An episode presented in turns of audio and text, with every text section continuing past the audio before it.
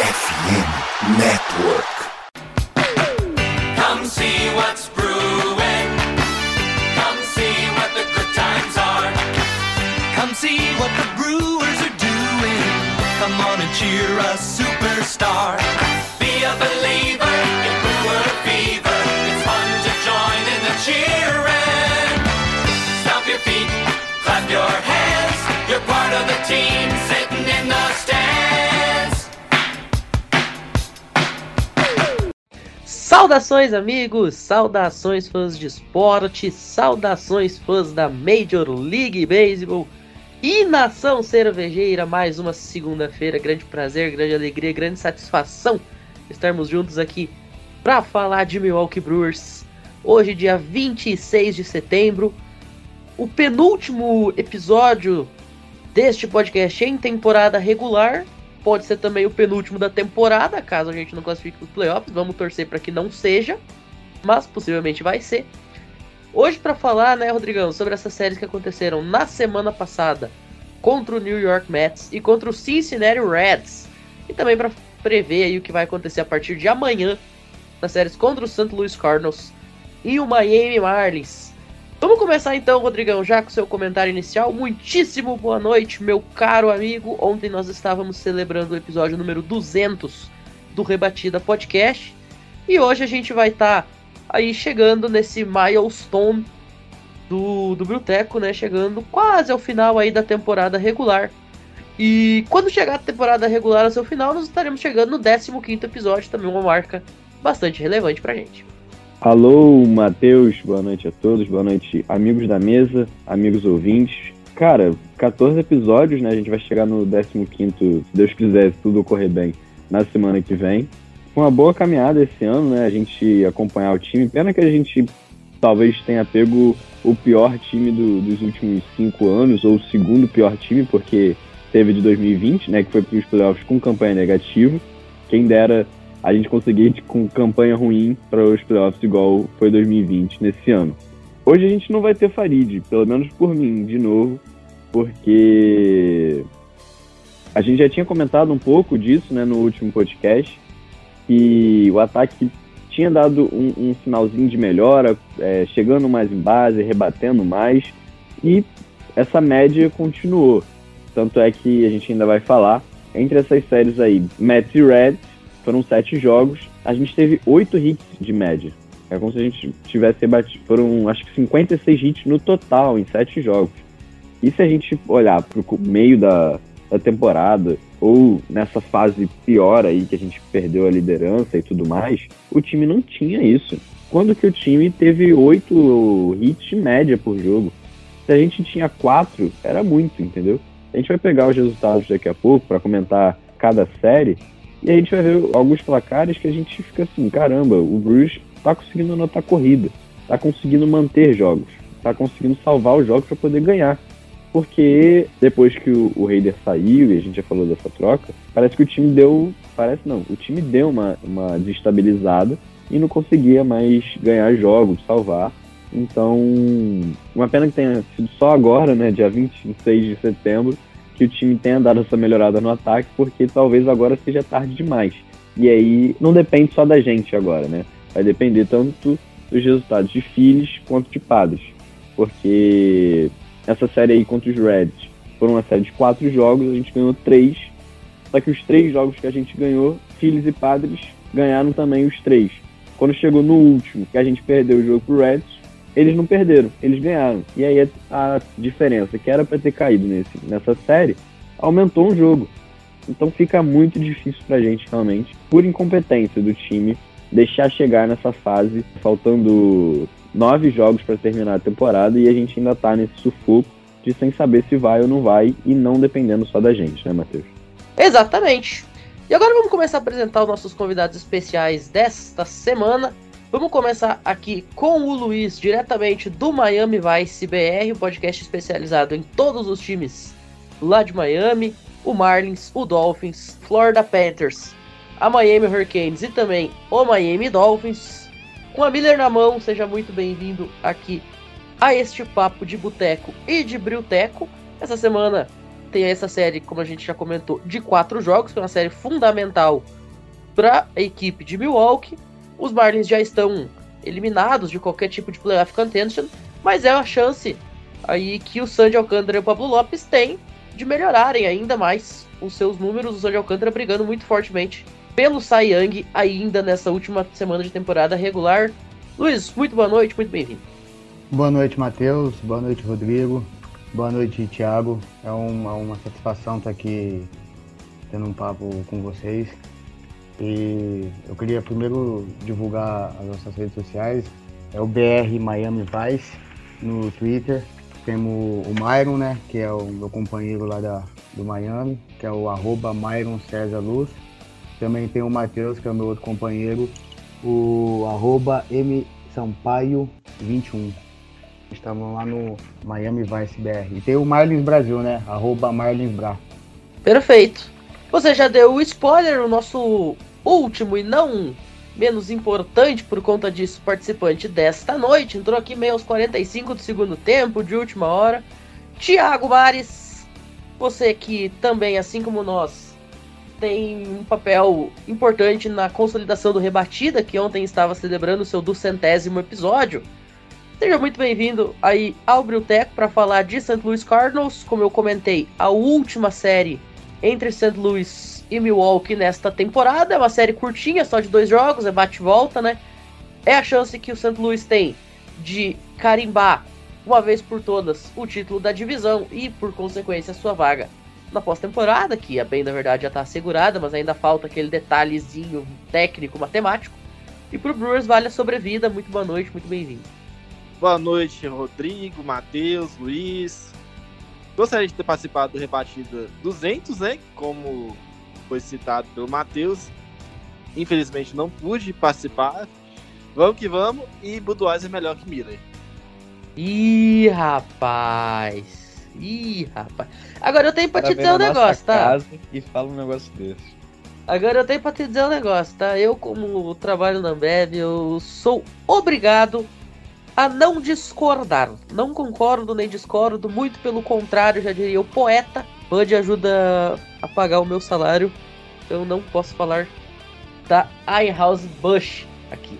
E logo depois da vinheta, então, tem bloquinho de recados e tem muito beisebol aqui no Bruteco. Come see what's brewing. The Milwaukee Brewers. Agora, Rodrigão, a gente tá falando aí sobre time que quer garantir a sua conquista na divisão, outro time que ainda briga pela sobrevida na busca pela pós-temporada, um outro que tem jogadores que estão muito em busca aí de um prêmio individual, que é o caso do Sandy Alcântara lá em Miami. Você sabe que tem uma galera por aí que quer também garantir lucro, que quer também buscar aí uma realização pessoal, assim como o Sandy Alcântara, que está encontrando dificuldade e está marcando passo. Porque toda semana a gente fala a mesma coisa. A gente dá a dica, só não sabe quem não quer. Rodrigo, quem precisa catapultar aí as suas vendas? O que que faz, Rodrigo Fidal?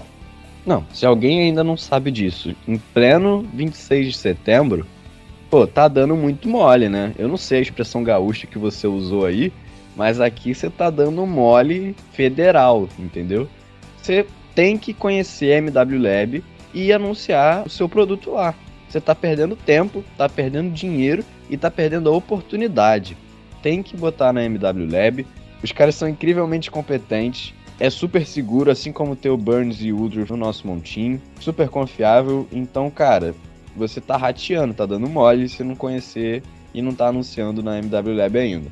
Vamos combinar um negócio, né, Rodrigo? Não dá pra fazer que nem o Milwaukee Brewers, que resolveu começar a rebater na penúltima semana da temporada regular. Você tem que fazer as coisas o ano inteiro para você chegar lá no final e ter resultado. Milwaukee Brewers que eu diga. Então fica aí a dica. Se você quer catapultar, maximizar os seus rendimentos, os seus lucros, é com a MW Lab e a RD Station, a maior ferramenta de automação de marketing da América Latina. Acesse lá www.mwlab.digital e confere, o link vai estar também na descrição aqui do episódio em todos os agregadores para todo mundo poder conferir. E agora sim, depois da vinheta, tem muito beisebol aqui no Brewtech. Come see what's brewing. The Milwaukee Brewers. Rodrigão, agora sim, vamos começar a falar da semana passada. A gente teve aí um confronto com os Mets, que houve uma derrota na série totalmente esperada. né, Uma derrota que, enfim, todo mundo sabia que ia acontecer. E de fato ela veio. Agora, tem que ser levado em consideração um detalhe. Como é que o Brewers fez um 6 a 0 em cima do Mets? Alguém me explica isso. Existe alguma explicação plausível e razoável para o Milwaukee Brewers ter aplicado um shootout num dos melhores times da MLB? Se você souber, você me diga, porque eu não sei mais o que pensar. Não, e foi um shootout com o Hauser no montinho, que é o cara mais inconstante que a gente tem na vida. Que o Hauser tem um jogo muito bom e no próximo o cara é tipo 10 corridas na primeira entrada. O cara é maluco, a gente nunca consegue saber se o Hauser é bom ou se ele é ruim. Ele tá sempre ali no limbo, né? Mas cara, eu tô com você, eu concordo. A derrota na série foi super esperada. Até antes de Yankees e, e Mets, né, essa sequência aí de, de seis jogos, eu tinha postado no, no Twitter e comentado lá, tipo, ah, se a gente conseguir, sei lá, duas vitórias, já é um lucro enorme contra os dois times. E a gente conseguiu três. Então, assim, a gente ganhou uma série do Yankees, que foi uma surpresa muito grande pra mim, que a gente comentou no episódio passado. É, eu não tava esperando mesmo essa vitória, só que aí chegou contra os Mets, né? Existe uma diferença entre Mets e Yankees hoje, que é os Yankees, por mais que estejam rateando ainda, mas, né, os caras já estão no playoff, fizeram um início de temporada absurdo, que foi que tá dando pra eles a oportunidade de deixar essa gordura queimar. E já o Mets não. O Mets tá com o caldo fervendo pra eles, já tá com a água batendo na bunda. O Braves está chegando forte, é um bom time, a gente já comentou diversas vezes no rebatido. E o Mets precisa de vitórias. Não é o- igual a situação do Yankees, que já tá tranquilo, pensando só nos playoffs. E o Mets veio para Milwaukee com simplesmente Sch- Schwarzer e com o Lindor para arremessar nos dois primeiros jogos. E aí foram os dois jogos que a gente perdeu.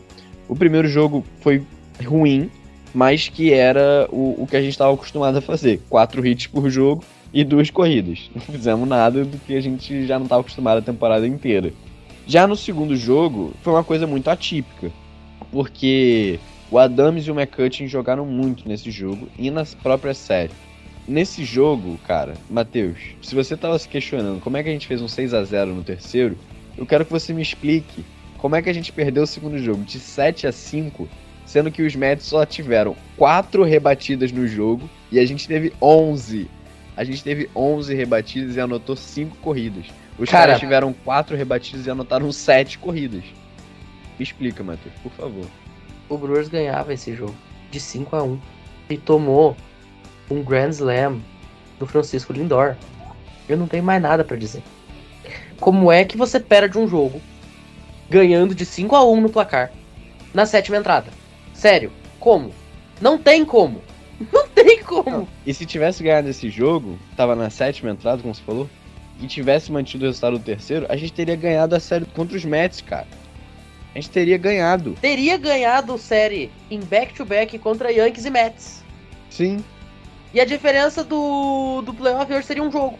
Nossa, sério, que vontade de tacar minha cabeça na parede. Cara, esse time, eu falei que não ia ter Farid hoje, mas agora você já me lembrou disso. Eu já, a gente já lembrou disso. E aí eu fico querendo, sei lá, me tacar do prédio, bater minha cabeça. Pelo amor de Deus, cara, o Brewers faz um negócio inacreditável às vezes com a gente. E aí veio o terceiro jogo, que a gente já comentou, foi 6 a 0 Só que, cara, isso aqui é, tipo, absurdamente bom. A gente teve sete rebatidas e a gente capitalizou seis corridas. Isso aqui é extremamente bom. É praticamente aproveitar todas as rebatidas que a gente teve. A gente teve dois home no jogo, a Dami jogou muito, o Mike Brousseau jogou demais, o Hauser só teve três rebatidas. Três rebatidas no jogo todo. Tudo bem que ele só jogou até a- o final da quarta entrada. Mas, pro Hauser, e ele tomou três hits, o time todo só tomou Rodrigo, quatro. você sabe aquele ditado que mãe adora dizer? muito ajuda quem não atrapalha. O Adrian Hauser jogar quatro entradas é isso, ajudou demais já, não, não atrapalhou, não fez besteira, já tá bom. Vai tomar um suquinho lá e tá tudo certo. Não, e ele tomou três quartas rebatidas que os Mets fizeram. Os Mets só tiveram quatro rebatidas no jogo, o Hauser tomou as três. Então, assim, a gente já falou, né? É normal ter perdido a série pros Mets, mas esse segundo jogo aqui é inacreditável. Ter 11 rebatidos num jogo e só ter feito 5 e os caras terem feito 4 rebatidas e anotado 7 corridas a gente ter perdido por causa de um Grand Slam na sétima entrada. É inacreditável. Mais inacreditável do que isso, só o Cincinnati Reds que conseguiu perder um jogo em que eles mantiveram seu adversário num no-hitter. Eu nunca vou entender como é que o Cincinnati Reds fez essa façanha de perder um jogo de 1 a 0 limitando o adversário a zero rebatidas, né? Que é o jogo contra o Pittsburgh Pirates. Fora isso, olha, o, o Blues ele deve ter feito pelo menos umas 3 das 10 partidas mais aleatórias da Major League Baseball. Inclusive, vale destacar um negócio. O Adrian Hauser, ele tomou três rebatidas nesse jogo contra os Mets. Esse é o mesmo cara que provavelmente essa semana, no próximo start dele, ele vai ter tomado três corridas na primeira entrada. Que nem o, o DeGrom fez lá contra o Oakland. Você viu o, o jogo do DeGrom contra o Athletics? Que com dois eliminados na primeira entrada já tava acho que 3 a 0 ou 4 a 0 pro Athletics. Esse vai ser o Adrian Hauser. Ah, isso porque a gente tinha falado que alerta de, de jogo perfeito. Zicamos o DeGrom, né? Que feio. que bom, que bom.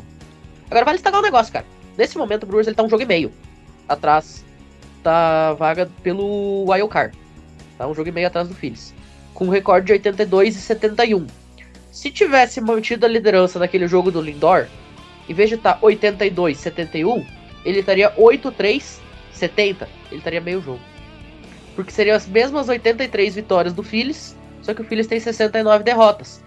Detalhe, por obviedade, o Phillies tem um jogo a menos. E esse jogo, série, né, do meio de semana do Philadelphia Phillies é contra o Cubs. De certa forma, o Brewers agora, o destino do Brewers na temporada tá na mão do Chicago Cubs. É uma série que vai ser jogada em Chicago. A gente sabe que o Cubs é aquele time que ninguém entende também. Hoje vai fazer um jogo absolutamente perfeito. Vai vencer de 10 a 0. Vai fazer assim, nossa. É o melhor time do planeta. É o World Series Bound. E aí amanhã ele vai jogar como se fosse um time da Single A. Esse é o Chicago Cubs. Então vamos ver aqui o que, que o Chicago Cubs vai aprontar pra cima do Phillies. Amanhã o Phillies vai jogar com o Zach Wheeler, o cara que é um dos melhores pitchers hoje da atualidade, contra o Marcus Stroman. Então não dá pra ter muita esperança aqui. É, realmente o futuro do, do Brewers nesse momento passa diretamente pelos ursinhos carinhosos. Agora vamos passar a régua no assunto do Mets e vamos falar do Reds. Porque no último programa o João tinha vindo aqui falar disso e ele falou que ou o Reds ia ser varrido, ou se fosse para ganhar um jogo, ele ganharia ou o do Woodruff ou o do Corbin Burns. E aí, Rodrigão, o que, que acabou acontecendo? Ele não acertou os pitchers corretos, né? Mas acertou na qualidade, porque quem perdeu, quem começou o jogo, não levou a derrota, mas né, em relação a starter, foi o Fred Peralta, que é um jogador muito bom, excelente. Não faz o melhor da- das temporadas, mas que ele é muito bom. E enfrentou o Lodolo. E cara, esse menino é bom, viu? O, o João fala dele e fala com razão, porque ele é muito bom. Ele teve seis entradas, seis strikeouts, só teve quatro hits. O jogo terminou 2 a 1 Ele conseguiu segurar o, o ataque do, do Blues, que tinha vindo de um jogo que fez 10 a 2 no Reds, com 13 rebatidas. Ele conseguiu segurar esse ataque só deixando uma corrida. O Reds tem que aproveitar esse Lodolo aí, o menino é bom. Só que, cara, a gente já tinha falado, né? O João tava mais esperançoso nessa varrida ou não. Só que é super normal perder um jogo de uma série com quatro jogos. Só que eu não sei o quanto isso pode acabar custando pra gente na temporada, né? É uma derrota pro Reds, que não é um time né, que a gente não pode chamar de bom, é pelo contrário. Então acaba que, sei lá, vai que quando chega no final, lá na semana que vem, acabou a temporada regular e a gente fica um jogo de diferença. Ou a gente não fica nenhum jogo, fica aquele empatado, só que como a gente já trouxe aqui, a gente perde no critério de desempate, que é o quê? Confronto direto. Então, às vezes, se mesmo que termine empatado, a gente não vai. E quem sabe se a gente tivesse ganhado esse jogo contra os Reds, a gente não teria ido aos playoffs. Essa é a dúvida que a gente só vai conseguir tirar semana que vem. Mas que se fosse numa temporada normal e que fosse lá no começo da temporada, a gente acharia condizente perder um jogo de uma série grande. E foi um jogo 2 a 1 foi um jogo bem apertado e com um pitcher bom para os dois lados. Seria normal, só que às vezes para esse final de temporada pode acabar custando caro pra gente. Exatamente. Mas enfim, vamos parar de falar de passado, vamos trazer o Luiz e o Thiago Mares para discussão logo depois da vinheta. Tem séries da próxima semana, tem St. Louis Cardinals e tem Miami Marlins. Come see what's brewing. The Milwaukee Brewers. Vamos começar então com o Mares, que é o representante da série que abre essa semana da equipe de Milwaukee. Os dois últimos jogos contra St. Louis nesta temporada no American Family Field. Não tem outra solução. Tem que ganhar se o Brewers ainda quiser manter a sua esperança. E pelo lado de St. Louis, o clima, que já é de classificação, pode se tornar um clima também de festa de título de divisão em campo inimigo. Olha que momento para o St. Louis Cardinals nessa quarta-feira pode acabar se concretizando. Tiagão, já deixa aí a sua expectativa, a sua previsão para essa série e o que, que a gente pode imaginar dessa sequência ou dessa finaleira de temporada regular. Cara, falar do Cardinals nas últimas duas semanas é um pouquinho complicado, porque teve uma série que não precisava ter se complicado contra os Reds, né? Teve uma série de cinco jogos no final de semana retrasado, onde o Cardinals venceu a série por 3 a 2 Foi em quatro dias. Foi uma série de cinco jogos em quatro dias. Mas depois enfrentou o San Diego Padres em San Diego. Nesse interim, entre a última vitória do Cardinals contra os Reds e a vitória dos Cardinals contra os Padres, ficou 47 entradas sem sequer marcar uma corrida. Então isso se torna um pouco preocupante também. Contra os Dodgers, o Cardinals também jogou muito mal. Venceu o primeiro jogo por 11 a 0, mas foi um jogo completamente atípico, porque foi um jogo que acho que nem se Albert Pujols tivesse projetado que ele bateria dois home runs, chegar no home run 700, ele estaria mentindo, que ninguém esperava. Aí a gente joga o jogo do sábado e do domingo mal. E eu sou um pouco assustado pelo seguinte: nessa série contra os Brewers, não tanto, mas no restante da temporada, o Michaelas não está jogando bem e o Brewers pode vencer esse jogo contra os Cardinals, apesar do Cardinals enfrentar o Hauser.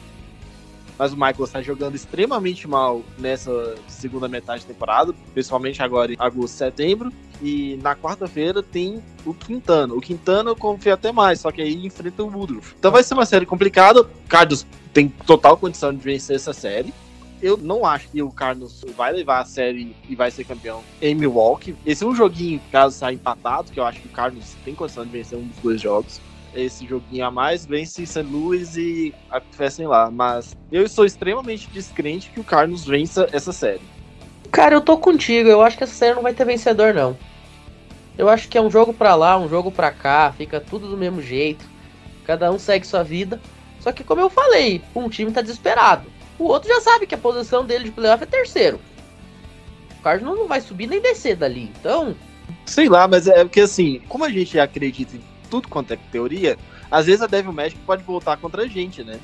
Tem essa questão toda também. E assim, considerando que o, o ataque não tá jogando nada e o Goldschmidt já sabe que ele é um MVP da Liga Nacional e sentou no título, eu só tô esperando por outubro.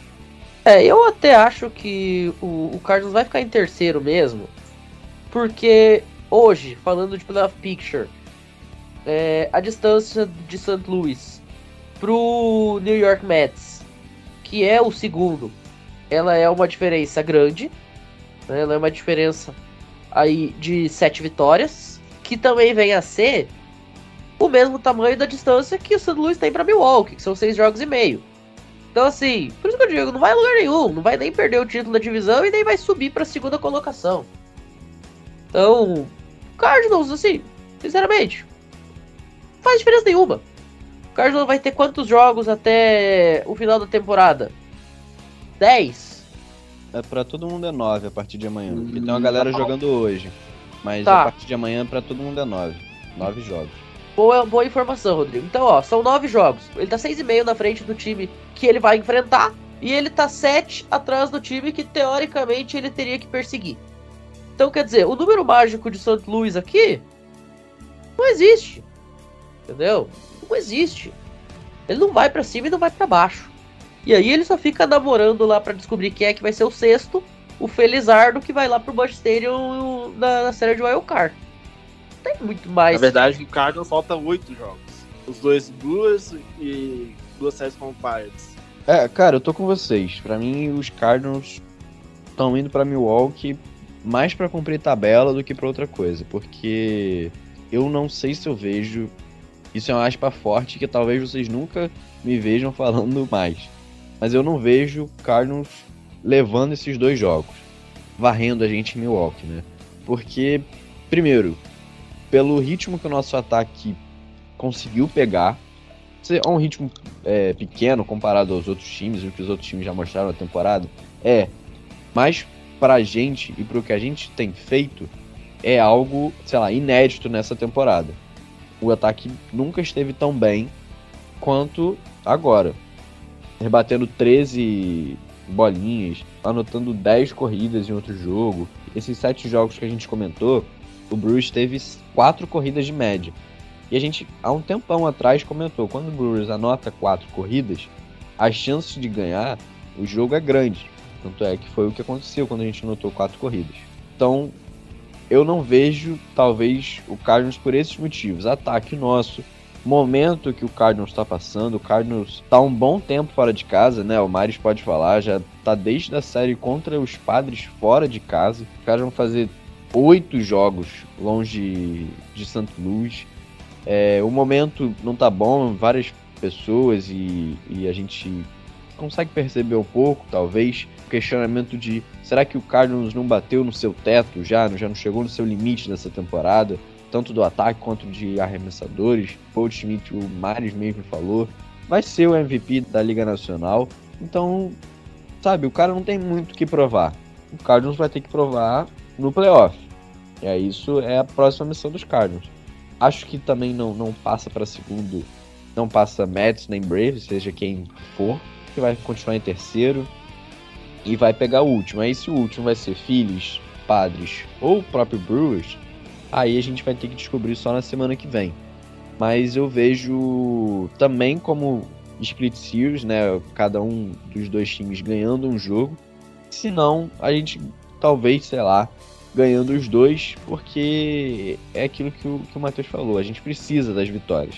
O primeiro jogo quem faz é o Nicolas, que o Maris falou a situação, contra o Hauser, que é o que a gente nunca sabe o que esperar desse cara. Às vezes, como ele ganhou o último jogo, talvez ele perca esse, ou ele faça dois seguidos bons, nunca se sabe. E aí o segundo jogo é contra o Woodruff, que aí a gente consegue ter uma confiança maior e esperar talvez uma vitória, né? Pô, não quero falar que eu tô confiante pra essa série, mas se ganhar essa série, se ganhar dois jogos, ou pelo menos o ataque continuar nessa pegada, dá uma esperança pra chegar no, nos playoffs, ainda mais que a gente sabe o calendário que os padres ainda vão enfrentar. Né? A gente sabe que o calendário de padres é pior que o do Phillies, então a gente tem que secar mais o padres do que o Phillies. Rezar mesmo. Rezar, secar os outros e ganhar essa série aí contra os Cardinals.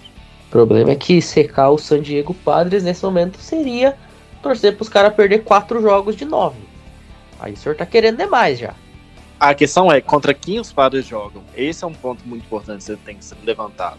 Se for jogar, por exemplo, contra os Dodgers, pra mim eu acho que um oi pra vocês, porque o Dodgers já não vai jogar. O Dodgers já garantiu a seed 1, já tá fazendo a bye deles já de agora. É um bom ponto. Mas, pra mim, cara, eu acho que tem um detalhe fundamental nisso. Eu até concordo contigo que o Dodgers meio que já tá de férias, assim. Mas, pra mim, o grande detalhe é o seguinte: os jogadores do Dodgers. O Julio Urias ainda tá tentando, quem sabe, cavar o Young. Ele hoje aparece como número 1 um Cy Young Predictor da ESPN. Eu voto nele? Não. Claro que não. Mas ele tá tentando. Você vai ter aí também o Fred Freeman. O Fred Freeman hoje ele aparece como uma das top 5 odds das casas de aposta dos Estados Unidos pro prêmio de MVP. Eu concordo com isso? Não. Eu votaria nele? Não. Mas ele tá lá. Então, esse tipo de jogador, cara, e o Dodgers ele só tem jogador assim. Eles querem esse tipo de, de números para eles, eles querem esse tipo de título para eles, eles querem esse tipo de reconhecimento individual. Porque são grandes jogadores. São jogadores geracionais. Então eu não sei até que ponto esses caras entrariam fazendo a aspa de férias. Mas que o time já vai estar tá com uma vibe bem mais relaxada, isso não tem a menor dúvida. Não, sim, eu também acho que tem como levar em consideração o time não quer chegar frio nos playoffs, né? Por mais que não seja na mesma pegada de, sei lá, fazer 15 corridas em um jogo só, os caras querem manter uma pegada quente ali no, no dogout para eles conseguirem manter um ritmo para chegar nos playoffs. Ritmo de playoffs, gente, é um negócio inacreditável, é frenético, é tensão no ar, é torcida em cima de você. E se os caras estiverem completamente frios ou despreparados, enfim, qualquer coisa, afeta e afeta muito. A gente torce pro Brewers, a gente conhece isso de chegar frio no, nos playoffs. É, ninguém quer chegar assim lá. Então, os caras talvez não possam estar no mesmo ritmo da temporada toda, mas talvez eles queiram alguma coisa. E padres também, por uma coisa de divisão, né? Você não quer que o seu rival de divisão vá para a pós-temporada. Talvez isso acabe pesando no, no confronto também. Ó, oh, eu, eu acredito que não vai dar pro Brewers não. Eu acho que vai dar St. Louis. Mas pode acontecer de tudo, né? Com certeza. Bom, vamos agora girar então. Vamos passar para essa série de quatro jogos que vai ser jogada contra o time de Miami. Como eu falei lá na apresentação, já que a gente tá falando de time de férias, Miami de fato tá de férias, não tem mais o que fazer. Esse literalmente só cumpre tabela mesmo. Mas, como eu falei, cara, tem uma rapaziada lá que ainda tem motivos para jogar, né? O Sandy Alcântara, por exemplo, foi o meu voto no Rebatida Awards que a gente começou a fazer hoje para Sayang. Opinião hoje, e por todo, toda a temporada que fez, a gente até fez um programa do Rebatida da Fidalgo. A gente ficou 40 minutos falando só de Sandy Alcântara, isso é o tamanho da temporada desse cara. Mas o time em si, infelizmente, já tá pensando em 2023. E aí, Rodrigão, o que, que a gente pode considerar dessa série contra Miami? E aí, na sequência, o Luiz também já dá a opinião dele aí, enquanto torcedor adversário. Cara, eu acho que Miami, por ser uma das últimas séries que a gente vai ter, vai ser a penúltima né, da temporada, ela acaba no dia 2, dia importantíssimo no Brasil, né? Se o Bruce quiser continuar lutando, tem que vencer essa série. E tem condições para isso, tá? Os últimos jogos de Miami não têm sido muito bons. Ganhou uma série contra os Nationals, mas os Nationals é, nessa temporada né, a gente pouco consegue é, falar coisas boas lá de Washington. Perdeu uma série para os Cubs, depois perdeu outra série para os Nationals, perdeu série para os Phillies. Vai jogar amanhã e quarta contra os Mets lá em Nova York. Então eu imagino, sabe, Miami já não tem grandes ambições na temporada, só o Sandy Alcântara mesmo. Para tentar o Cy Young, eu espero que consiga, eu torço muito para que isso aconteça, porque o cara merece demais. Os Marlins merecem demais esse prêmio individual para o Sandy Alcântara. A gente já comentou, se derem para outro cara, vai ser por causa do mercado, e aí eu não acho isso uma justiça muito grande. Mas. Brewers tem que vencer essa série, cara. Não sei se vai varrer, não sei se consegue quatro jogos, mas tem que ganhar. Tem que ganhar três, porque se não ganhar, acabam todas as esperanças. Todas as esperanças vão pro ralo. E aí, assim com elas, vai a nossa temporada embora. E a gente só vai ter Milwaukee Brewers jogando em abril do ano que vem. Então eu espero de verdade que o Brewers consiga ganhar essa série. Talvez não seja varrida porque é normal perder um jogo, uma série grande assim, uma série que tem quatro jogos.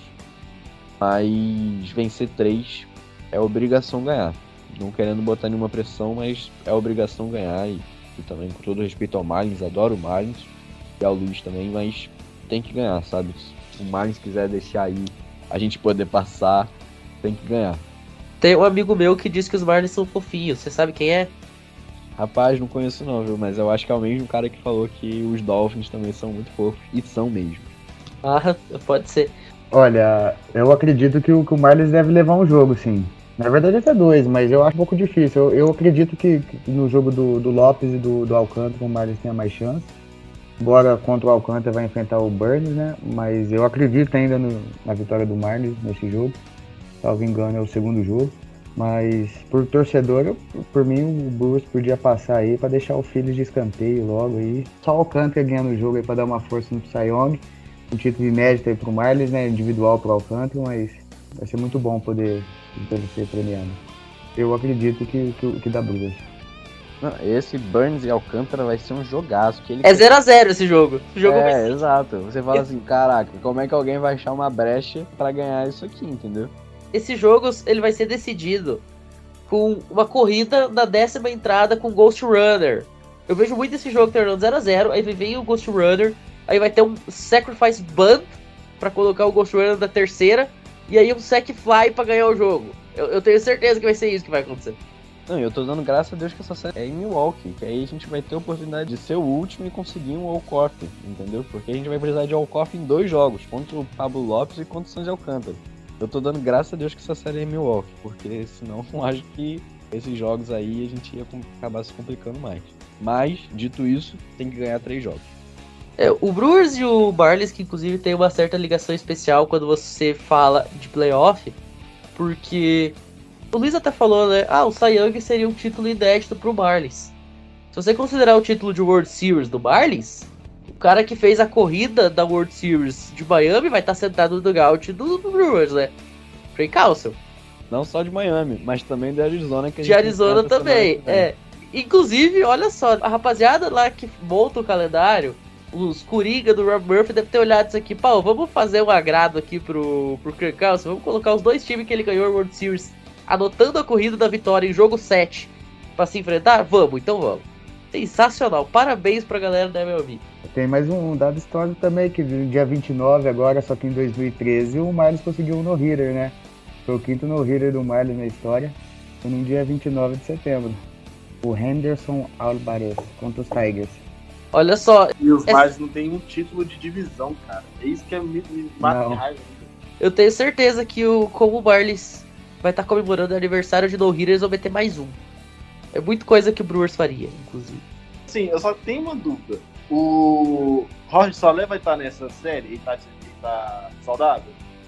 Eu acredito que não. Pelo que eu dei uma olhada, ele não vai jogar não. Pena, porque é um dos casos que gosta de dar uma zoada assim com o time que tá muito perto de ir pros playoffs, sabe? Ainda bem que ele não vai jogar, então. Exato. Mais um motivo pra dar graças a Deus aqui. Jogar em Milwaukee e o Salé não tá jogando. Inclusive, o... eu não olhei se o Adrian Hauser vai startar algum jogo. Você chegou a ver? Cara, Vai contra o Cardinals. Não, não, É, contra o então. Marlins. Contra o Marlins. como ele joga contra o Cardinals, eu não sei se dá tempo, entendeu? Talvez ele jogue contra a Arizona. Ele joga o primeiro aqui. Aí vai ser um, dois, três. É, teoricamente ele poderia jogar o último, né? Joga o último, talvez, né? Ou ele joga o Se não último colocarem o Matt Bush de novo. Ou o Jason Alexander. Gente, é só fazer a conta. É, ele joga o jogo 1 contra o Cardinals. Então provavelmente ele joga o último jogo contra. Não, mas É é que o Brewers ele usa uma rotação de 5 homens e rotação de 6 homens, dependendo da semana. Então nem sempre isso é um cálculo exato. Muitas vezes o Craig Council ele puxa o Jason Alexander, o Matt Bush, o Aaron Ashby, é, até o Ethan Small chegou a vir de, de Nashville pra jogar em alguns momentos da temporada. Ele gosta muito de fazer isso, Pra descansar um dia a mais a rapaziada. Ele cria uma rotação de seis homens, né? É, então, mas o Matheus, te falar, o Hauser é melhor do que o Bush o Jason Alexander, por mais que seja inconstante, mas é melhor. Então talvez por ser final de temporada e ser a última chance, talvez ele jogue sim o- o último jogo contra o Marlins pra dar aquele último gás e tentar, porque Aí depois vem os três jogos contra a Arizona. E aí eu espero vir com força máxima. né? É, não, esses três jogos contra a Arizona é o Woodruff, Burns e Peralta. Não tem o que pensar. Agora, o tá. ponto que eu ia falar do Hauser, já imaginou, cara? Vai ser o primeiro reencontro do Hauser com o Miami depois do que ele fez no ano passado. Ele não jogou mais contra o Miami depois disso. Ano passado, o Adrian Hauser, pra quem não se lembra, até que tem algum torcedor do Brewers que não se lembra, ele jogou duas vezes contra o Miami Marlins na temporada. Das duas vezes ele bateu home run. Sendo ele um pitcher, o quarto da rotação, uma série em Milwaukee e uma série em Miami. E detalhe, contra o mesmo pitcher do Marlins. O coitado do Castanho tomou home run na ida e na volta. De outro pitcher também. Olha, eu sou a favor do Craig Counsell colocar o Adrian Hauser como the age nesse jogo. Só pela zoeira, você já pensou? Eu Ele bate mais um? você. Eu concordo, eu concordo. O cara vai chegar lá, o, o, o elenco de Miami vai se tremer todo. Fala assim, caraca, olha o cara ali. Pô, vamos tomar cuidado, entendeu? Meu Deus, é o Adrian Hauser. Oh my god. O que, que a gente vai fazer? Eles idolatram o Adrian Hauser, né? Tipo, oh, Adrian Hauser. E o Marlins não consegue mais vitória que o Brewers no, na temporada desde 2016, né? Com exceção de 2020, por causa da, da, da pandemia, a gente não acabou se enfrentando, né? Mas desde 2016 a gente não conquista mais vitórias. Ano passado empatou, mas não ganhamos. Pois é, esse é um detalhe importante. Inclusive, ano passado, aquelas séries entre Miami e Milwaukee aconteceu de tudo. Teve um jogo que a gente ganhou de 1 a 0 porque o nosso rebatedor chegou em base do strikeout, só que daí tinha dois eliminados e dois strikes, ele tomou o K, só que teve um wild pitch, ele saiu correndo e chegou em base, na sequência ganhamos de 1 a 0 Teve um pitcher metendo dois home run contra o mesmo adversário pitcher em duas séries diferentes, em cidades diferentes. Cara, assim, aconteceu de tudo. Tudo o que podia acontecer entre Marlins e Milwaukee ano passado aconteceu. Foi puro suco de entretenimento. Não podemos esperar nada diferente dessa série, porque ainda mais são quatro jogos, então assim, são grandes chances de entretenimento puro pra gente. Exatamente. Bom, vamos passar a régua também aí dessas séries da próxima semana. Vamos para Nashville. Solta o Queen, porque we are the champions, Rodrigo Final. We are the champions, my friend.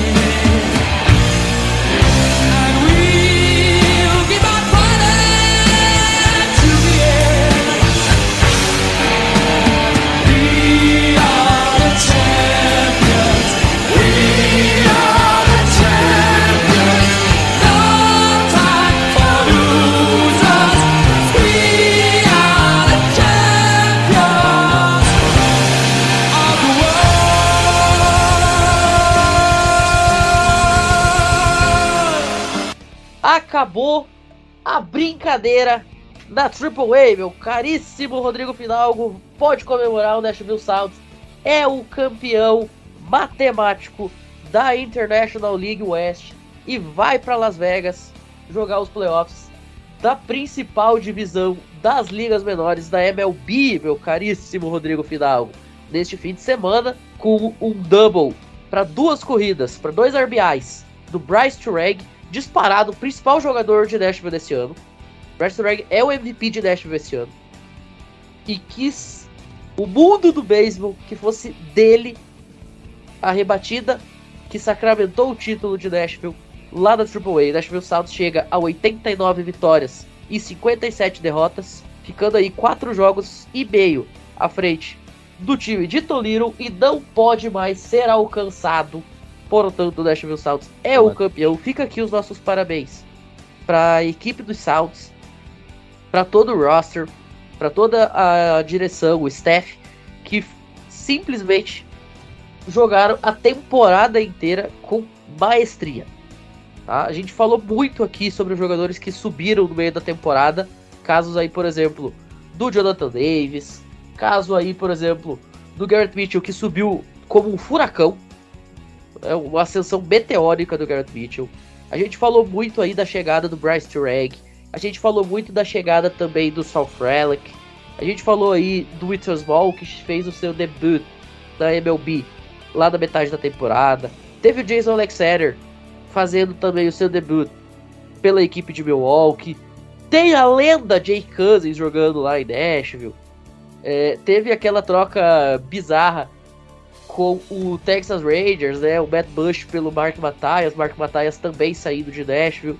Isso Não, e só o Miura citar. também, né? Que foi pra lá várias vezes e que encontrou. Consegui, tá conseguindo entrar às vezes né, no time principal e rebatendo bem, né? E ô, ô Matheus, eu não sei se você concorda com a minha ideia. Eu tenho uma proposta pra fazer, né? Eu não sei se você viu. Foi esses dias, eu acho, que a base do Santos foi jogar contra o time principal e o time principal perdeu. Eu proponho um Nashville Sounds contra Milwaukee Brewers. Eu aposto a minha casa no Nashville Sounds. Eu aposto que ganha do time principal. Pra mim tinha botado no- na liga principal, subia todo mundo. Pegava o Bryce Durant, subia. Sal Frederick, 15 anos, sobe. Não sei quem, sobe. Sobe todo mundo. Não, você falou aí do Castle Hero muito bem lembrado. E outro cara também que acho que vale muito a pena a gente comentar, que também foi muito bem na Inés desse ano, foi o Pablo Reyes. Cara, o Pablo Reyes é um cara que eu vejo muito claramente jogando no Brewers num pouco espaço de tempo. Ele tem os seus problemas e tal, só que, cara, o Pablo Reyes, ele me parece ser um jogador muito é, preparado para jogar na MLB já. O base running dele é incrível. Eu adoro ver ele percorrendo base. Tá? É, é um cara assim de uma velocidade bizarra. É um jogador aí de terceira base, mas que também cobre até de catcher se precisar. É coringão mesmo. Então, olha, o Pablo Reyes eu acho que vai conseguir o seu espacinho jogando em Milwaukee. E, como a gente sempre fala, tem que ficar de olho na ascensão do Sal Frelick. O cara foi draftado dois anos atrás. Então, esse moleque, ele logo ali na frente também vai estar em Milwaukee. Eu tenho certeza absoluta que vai dar muitas alegrias pro Milwaukee Brewers. Um cara que é mais novo do que eu. Eu, eu não consigo tancar o fato de eu assistir jogo de um cara mais novo do que eu a ponto de subir pra MLB, mas tudo bem. Vale o destaque. Não, e a gente falava que a nossa farm era muito boa de pitchers e continua sendo, tanto é que tem o Ethan Small, mas a gente tem tido caras muito bons jogadores, né, de linha, a gente pode falar assim. Tanto o Garrett Mitchell, o Jonathan Davis que subiu esse ano, quando o cara tava no center field, não dava pra sentir falta, tanta falta assim do Lorenzo. Só o Frederick jogando muito lá em Nashville, também o Bryce Durang, então vai vir uma leva muito boa aí de rebatedores que eu espero que o problema do ataque seja resolvido na base, né? A gente tinha comentado isso no, no episódio passado. Tem que aproveitar a base e aproveitar muito bem, porque os talentos que tem é para almejar futuro, um futuro melhor. A última eliminação, a eliminação da vitória, veio aí nos braços de Trevor Kelly, que também chegou a passar por Milwaukee um período aí dessa temporada. Coube a ele aí fazer a última eliminação que sacramentou o título de Nashville. Vale o destaque. Nashville Sounds, então, neste próximo fim de semana, aí na, na sexta, sábado, no sábado e domingo, ou na sexta e sábado, agora me fugiu a memória, mas eu vou dar uma pesquisadinha. Dia 30. É? Dia 30. Perfeito, sexta-feira. Sexta e sábado vai enfrentar aí muito provavelmente o Durham Bulls da sexta-feira valendo o título da International League. Né, O Durham Bulls ele aparece dois jogos de vantagem para cima da equipe lá dos Yankees. Inclusive a equipe dos Yankees é localizada em Scranton, cidade que ficou conhecida no mundo inteiro por The Office. Né, O Scranton Yankees tá ainda tentando aí tirar essa vaga do Durham Bulls, mas realmente eu acho que já foi. O Durham Bulls vem liderando a International League East a temporada inteira. E realmente a gente tá se encaminhando aí para um confronto Nashville e Durham da grande final da International League lá em Las Vegas. E o campeão, sabadão, joga aí a grande final da AAA contra o campeão da Pacific Coast League. Neste momento, de acordo com os standings, a gente tem o El Paso Chihuahuas, né, do, do San Diego Padres, que inclusive esse ano meteu um uniforme Bob Esponja. Eu parei pra assistir o jogo só pra ver a camisa do Bob Esponja. Vocês não têm noção. Cara, e não é de hoje, tá? Esse uniforme é velho. Sim, não, pois é, eu, eu, eu parei pra ver o jogo porque eu falei, não é possível que os caras meteram a camisa do Bob Esponja e sim era a camisa do Bob Esponja. Fora que o nome Chihuahua é muito bom, né? É o Passo Chihuahua, time que joga vestido de Bob Esponja. Não tem como ser mais incrível do que isso. E na final eles vão jogar aí contra o Randall Aces, time do Arizona de Becks. Então aí, é, realmente só falta se confirmar o adversário dos Brewers, né? A gente já tem do outro lado é o Passo e o Randall definido. Quem vencer desse jogo entre El Paso e Riddle enfrenta o vencedor de Nashville Sounds. E alguém, vamos torcer muito, já tá ativa aqui a minha conta do Minor League Baseball TV para ficar ali acompanhando nesse final de semana tudo o que vai acontecer em Las Vegas, baby. E dito isso, a gente vai ficando por aqui. Luiz, Thiago Mares, muito obrigado pela participação, pela presença e até uma próxima. Uh, sorte para vocês, nem tanto, mas sorte para os times de vocês. E vamos acompanhar esse finalzinho de MLB. A MLB já tá deixando saudade. Pois são longos seis meses de hiato, de inverno. Da saudade. Matheus, é uma satisfação estar aqui com vocês aqui. Obrigado, Matheus, Rodrigo, Thiago. Obrigado pelo espaço, viu? É, muito obrigado pela oportunidade. Espero que o Cardinals e o Brewers se enfrentem com vitória do Cardinals, claro. E um beijo e abraço a todos. É isso. Rodrigão, até a próxima. A gente vai se despedindo aí de mais um Brilteco. Esperamos que na semana que vem a gente tenha a chance de estar falando, ai, só falta bater o Arizona, é só ganhar do Arizona. Mas aí é papo pra segunda-feira que vem. Também pode ser que a gente chegue aqui faridando, né? Incompetente. Meu desprezo aos burros. Medíocre. Por aí vai. Vamos ver o que, qual é que vai ser a vibe da semana que vem. Valeu, Matheus. Valeu, Luiz. Valeu, Thiago. Todo mundo que teve a paciência de escutar a gente até agora. Vamos acompanhar essa semana aí. Uma semana decisiva, né? Faltam só três séries para acabar a temporada, rapaziada. Aproveitem, porque depois disso a MLB faz falta. A gente fala assim, pô, são 162 jogos, é muito jogo. Mas você fica esse finalzinho até abril do ano que vem sem jogo, você fala assim, caraca, eu só queria ter um jogo que durasse 15 entradas para eu poder estar tá assistindo hoje. É, e só um, um alerta aí pro Thiago, porque se o Cardinals quiser ser campeão da World Series, só pegar os resultados recentes aí, quem enfrenta o Brewers no wildcard geralmente ganha, viu? Nationals, Braves e Dodgers.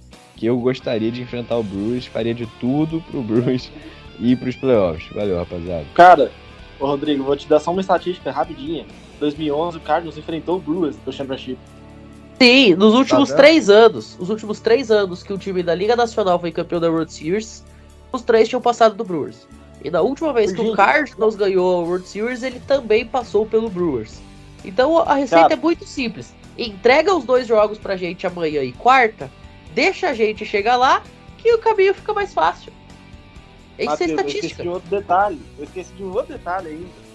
O Cardinals tem título em cima dos Brewers. Sim, 82.